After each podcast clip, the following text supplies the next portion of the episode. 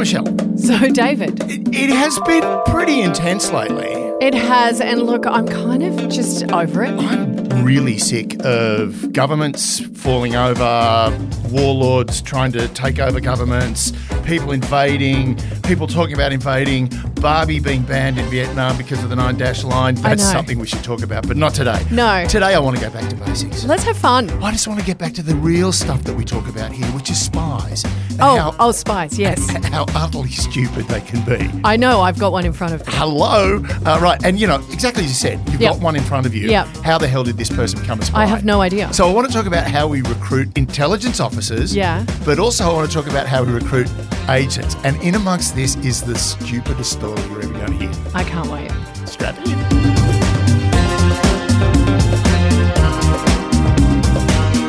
You're listening to I Spied, the empty pen of Australian intelligence.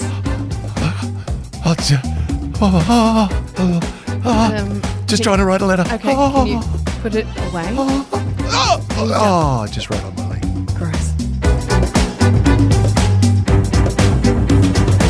Hello and welcome to I Spied. My name's Michelle Stevenson. I'm here with David Callan, and I have to say it's been a rough while, and we've been talking about this, that a lot of serious topics. Yeah. And we kind of have forgotten that we actually are I Spied. We're idiots. Well, I'm an idiot, and you're the person that basically keeps the idiot under control. So we thought we would switch things up. We'll go back to basics and get back into the kind of spy genre that we love so much, and that you know, kind of how what started this whole podcast to begin with. And interestingly enough, I, I, I I've gotten into storytelling of late. There are a storytelling rooms. Oh wait, you are a storyteller. I, Yeah, you, I mean, I can, I, I can, I can barely get a peep out of you. Exactly, I know. I'm such a shy and retiring little wallflower. Yeah. And um, the funny thing is, of course, I do talk a, a bit about ASIO when I'm doing my storytelling stuff because there's lots of stories. Did you Yeah. know that? Yeah, I do. 150 episodes. I know yeah, it's, it's a- been three years of your stories, mate. Suck it. right. Well, the great thing was, and a lot of people always ask me, how did you wind up there? How did you wind up working for ASIO? And a lot of people actually contact us through our Twitter feed at iSpy Podcast. At I Spied Podcast. I love the way you always have to correct me because No, no, no. It's just I like to be clear, thorough. Concise. Good. Essentially, a lot of people sort of go, how do I get into ASIO? Yeah, and I feel like you have become an ASIO recruitment drive. I am a rec- I am a one man recruiter. you you are because they they hear you and they go, if he could get in, surely anyone. could Surely get in. I could. Yeah. Right. Now, before we go any further, the most important thing you need to realize is there is a difference between, and we've spoken about this before, Yes. an officer and an agent. Yes. Right. Now, to give you clarity, an officer is a direct employee of the organization. Okay. So ASIO, CIA, FBI, any of that, like, FBI are the only guys that call themselves agents. And they call themselves special agents, but everyone else calls themselves because they like to think they're special. Special. Right, but everyone else either calls themselves an officer or an operative. Okay. Right? The agent is recruited by the organisation to do Mm. a task or gather very specific information under the instruction of an officer of the Okay. organisation. Right, so that's how it works. So, Yes. officer recruitment. Yep. Now, I'm going to bring up a character here. We're going to go back to 1914. Okay, great. There you go. Put on that nice long frock that goes down to your ankles and those weird boots that are very high heeled but lace up. I've been I've been waiting to be put back into my place. And play, play some hat Yes, on I'm, I'm standing by the kitchen as we speak. Thank you very much. I've just put my dicky bow on. Right. Uh, and speaking of that, let us talk about the legendary spy master for MI6, Captain Sir Mansfield Smith Cumming.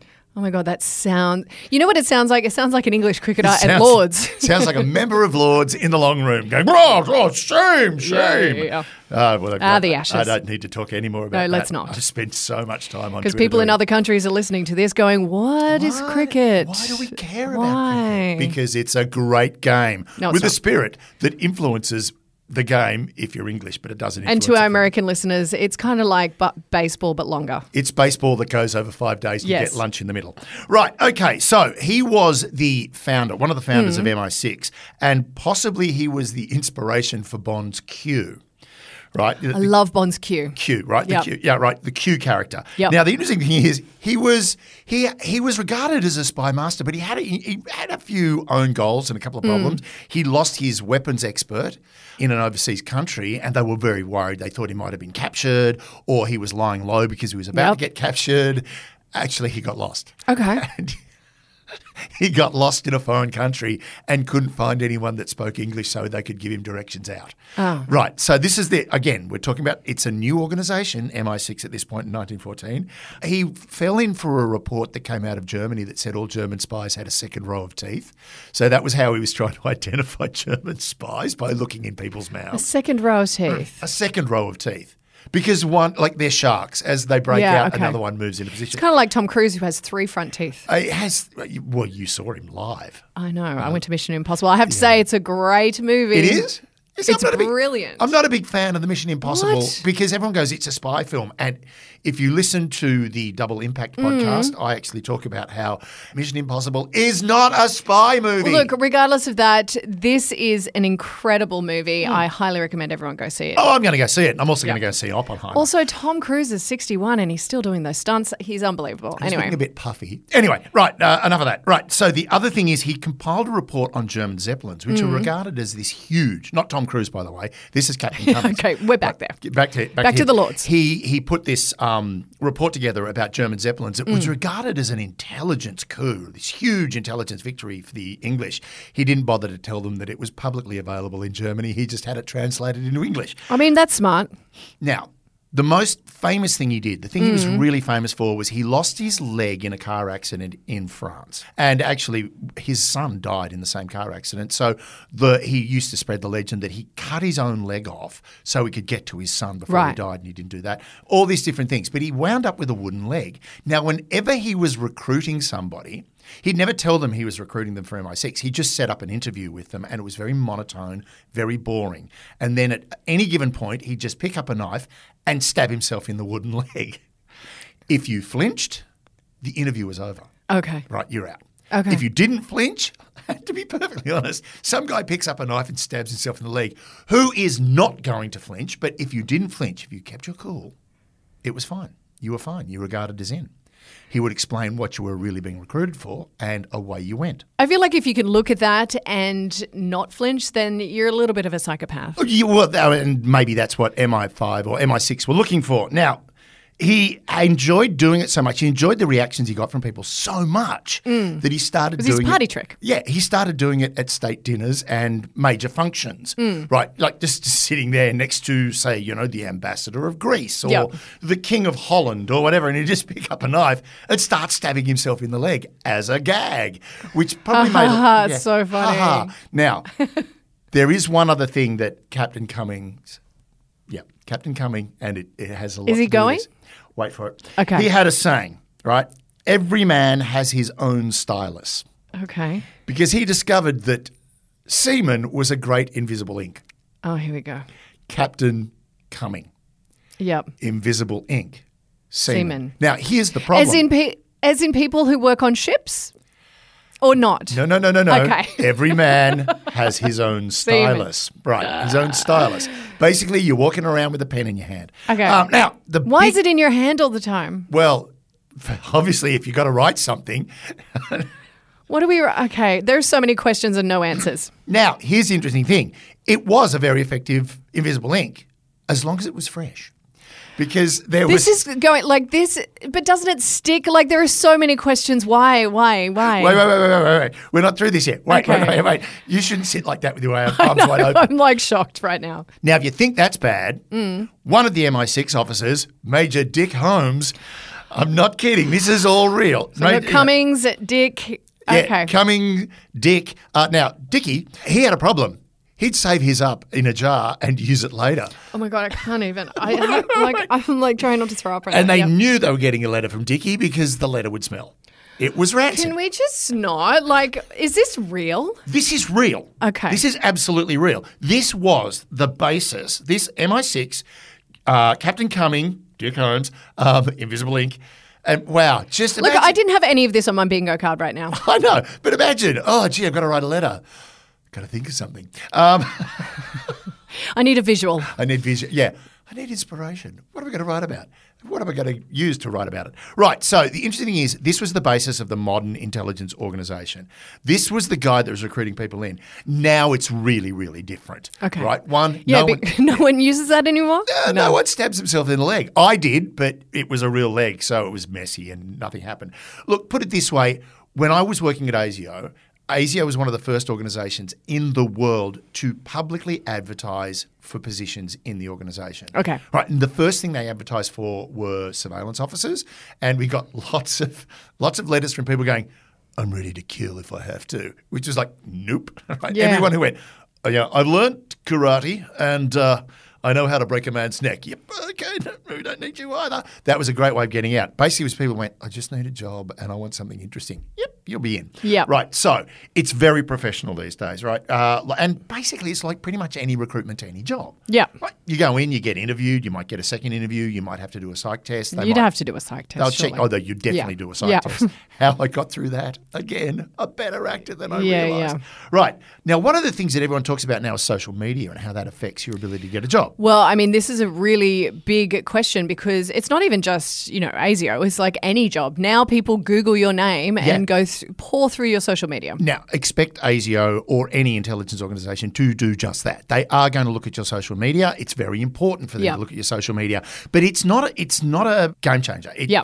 it can be if it's got constant photos of you sculling a bottle of Stolichnaya while you know dancing with Cossacks. It could cause a problem. Maybe you've got a Russian fetish. Maybe you got a Russian fetish. Uh, but the big thing about having a social media presence is it gives you an automatic cover, right? Because Oh yeah, because if you if you didn't have a social media presence, then there's something very suspicious. It's already suspect, all right? Yeah. Uh, a friend of mine has a new partner. Everyone went, oh, it's quick him. Nothing. And everyone went, hang on a minute, what's going on? It was really, and it was just like the guy went, I'm just, I'm not into it. Well, that's because we're in this whole new world where people get Googled before you even meet them. Exactly. But particularly if you're date, if you're going out on a date with someone. yeah. Now, I mean, as my wife and I always say, thank God the internet didn't exist when we started going out. Or, Oh my god! Thank God the internet didn't exist when I was younger. Because let me tell you, I've been in some dodgy situations. oh no, really?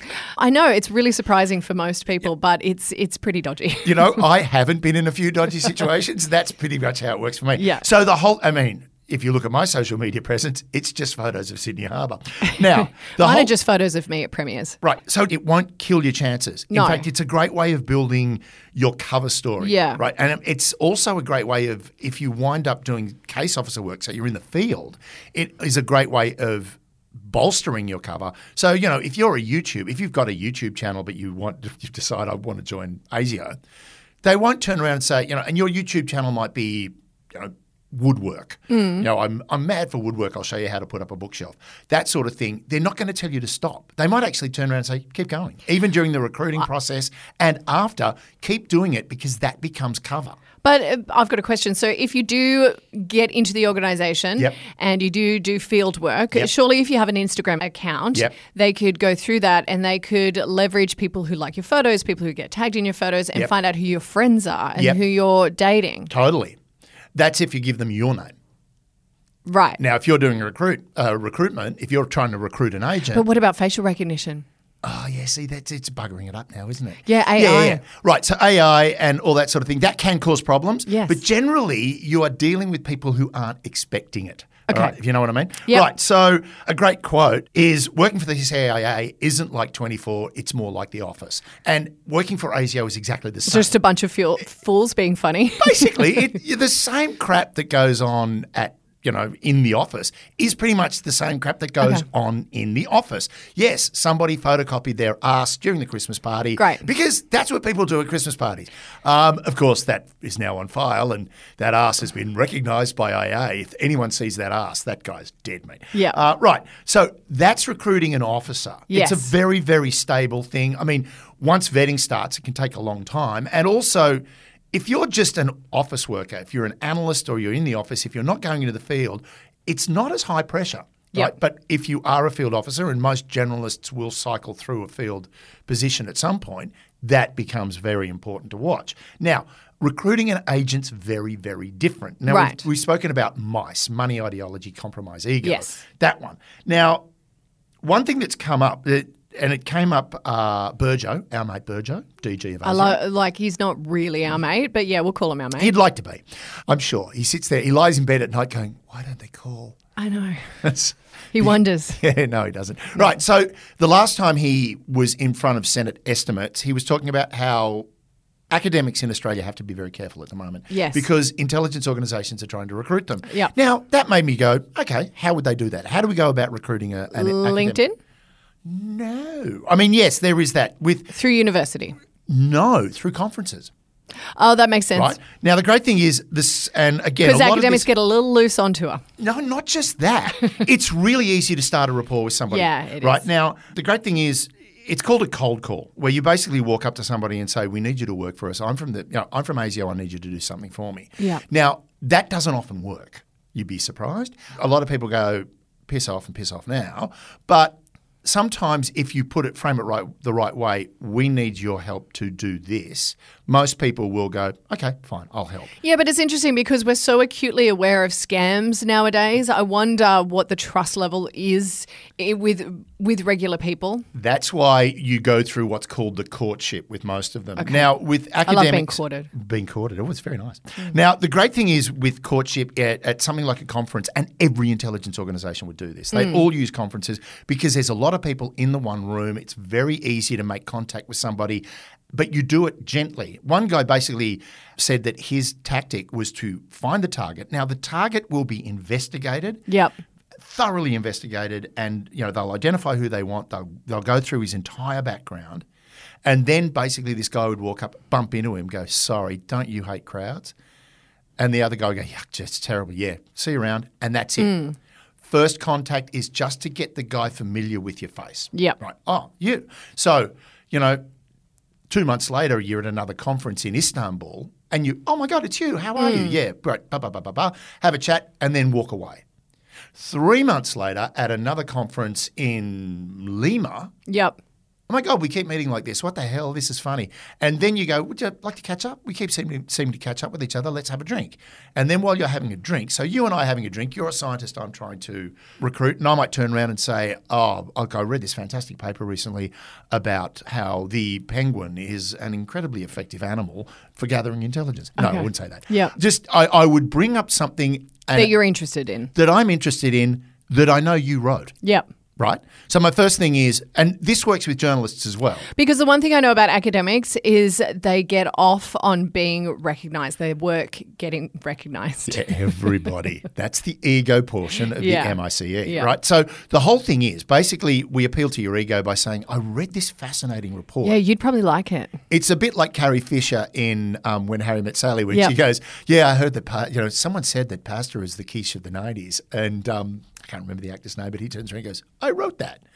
That is the kind of thing we're hmm. trying to get going. Is like you go, "Oh my god, yeah, I wrote that." Yeah, oh yeah, no yeah. way! I oh really. Oh my did- God, that's so great. That's so amazing. Yeah, You yeah, yeah. And then of course you might sort of go, "Oh, you know," and I know that you like scuba diving. I went, you know, I'm, you know, that's interesting. So what are you up to tomorrow? Oh, well, actually, I'm going to go scuba diving. No way! You're I going to go. love scuba. You love scuba diving? I love scuba. Yeah. Oh my God, now we're best friends. Now we're best friends. And that's the whole thing. Yes. Until at the end you turn around and go, I'm not your best friend. Um, I am your best friend, but I've been lying to you. My name's not David. It's actually Donald. And I work for ASIO and we need you to work for us. Now, what's your reaction going to be with that? You're looking at me with these eyes that are like going, I haven't slept in four days. Well, no, like my reaction to, I don't know if my reaction would be favourable to that because I feel like you've just lied to my face. Exactly. Right. Now that's the big point. Mm. Right. When they go, hang on, and it does. It feels it does it feel very manipulative? Yes. Well, it should be. It's And most, wi- the one thing I know about most women, we hate being manipulated. Yes, but here's the thing. Hmm. If the intelligence officer is smart enough, and they generally are, you know, and there is a great case of a an Iranian nuclear scientist Hmm. who was being recruited by MI6. And when it finally came out, the recruiting officer turned around to him and said, Allah put us together for this, and we're going to save Iran because Hmm. Iran's going in the wrong way. Of course, Bilal turned around to the recruiter and went, You've lied to me. Yep. You've now put me in a position of extreme peril and my family in a position of extreme peril, and you you think I'm going to help you? And the guy turned around and went, These are the reasons why. Right? This is what's going wrong. This is where your country is heading. This is why we don't want to destroy your country. We want to stop them from destroying themselves. Yes. And eventually Bilal wound up going, Yes, I'll work for you. Done. Yeah. Right? Now, the thing is, you've got a case officer, a recruiter, who's incredibly good at their job. These guys are really good. It's one of the things we're taught when we when you do an interview for an organisation like ASIO is don't lie. because every lie can be exposed. Absolutely, because you can also forget your lies. You can forget your lies. Now, here's an interesting point that was made.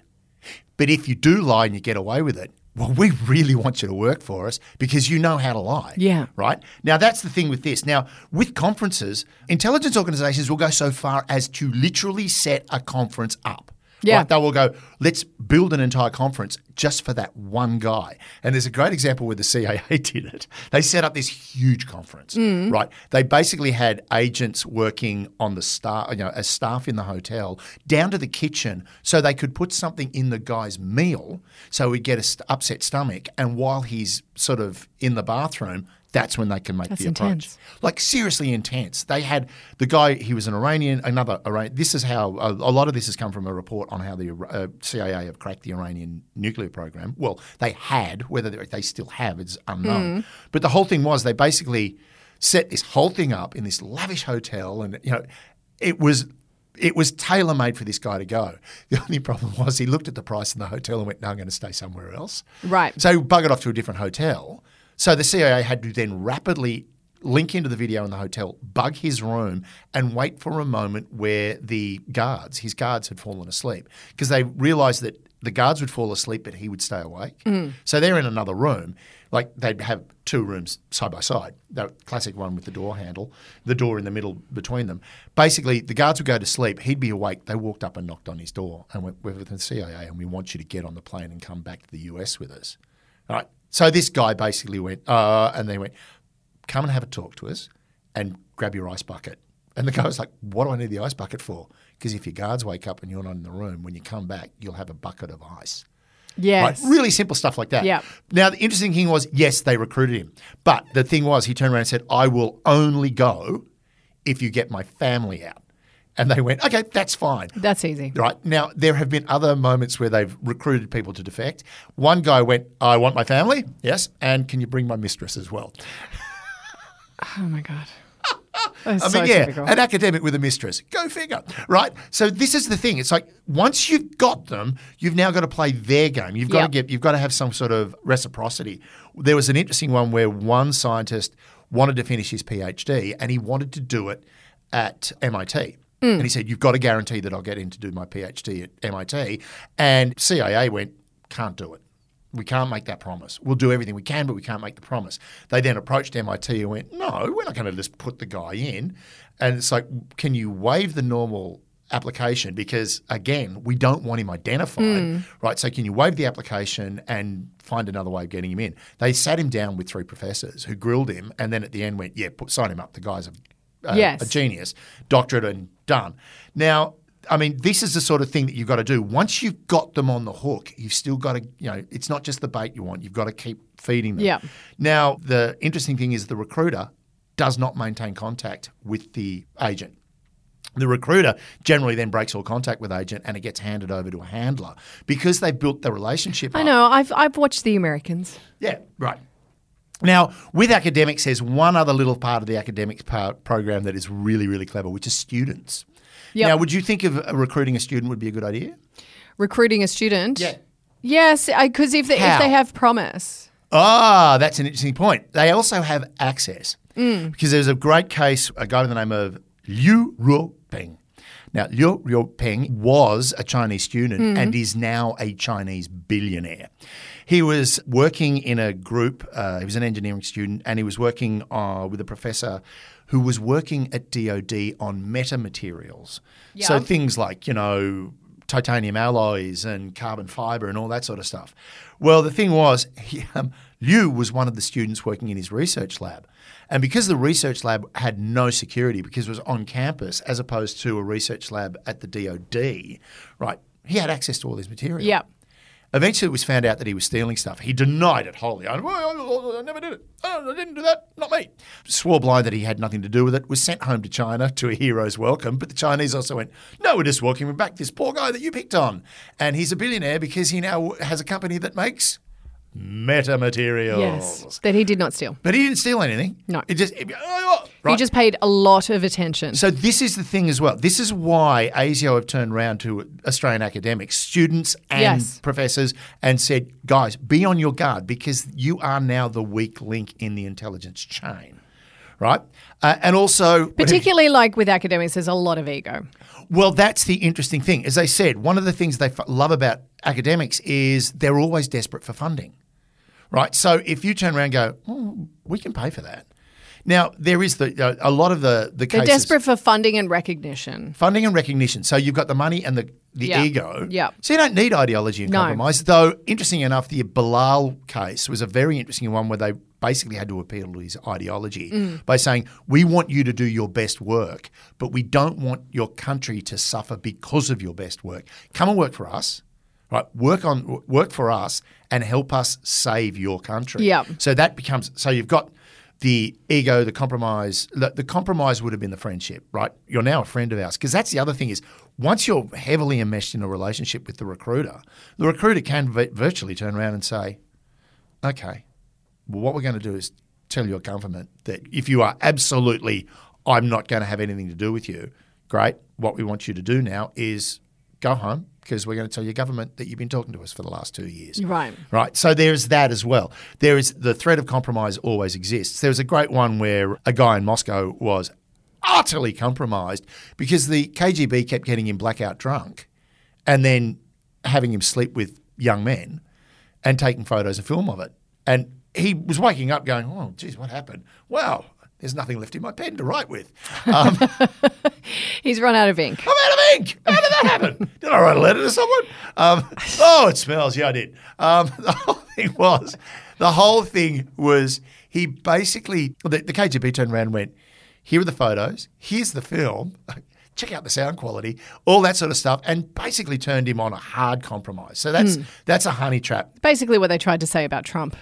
And, yeah, And the PP video. the PP video. I mean, uh, like interesting enough, there are there's reports coming out now that the KGB have based or KGB and now the FSB looked at Trump as being a perfect, oh, of course um, he is. bad actor. Because ego is what he's all about. He uh, like ego, money. You know, he was easily compromised. Uh, Yep. He had no ideology, so it was easy to just forget about that. Money is his ideology. Money is the ideology. So the bottom line is the thing we started with was this, you know, old school Thai style recruitment with Yeah. MI6 and MI5, which still kept going right through till the 60s. The new, like what we call the neo modern intelligence organization that we have now, Mm. that has become so bureaucratic and so Wait, there's a government organization that's filled with bureaucracy?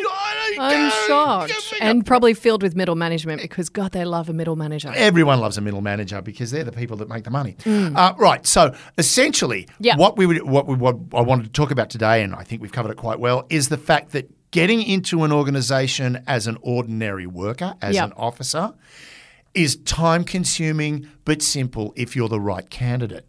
Getting recruited as an agent takes about three to four times as long as very you know, and you won't know it's being done until they spring the trap. Right. So bottom line for all of you people that have been following us on Twitter at iSpied Podcast. At Spide Podcast. For those questions that you wanted answered, I hope we have answered them well. Well, there was a lot of words there, so I think something came out. A lot of words. Yeah. God bless Captain Cumming. Why can't we have men like him anymore? I just wish he was going. Oh, I wish he'd gone.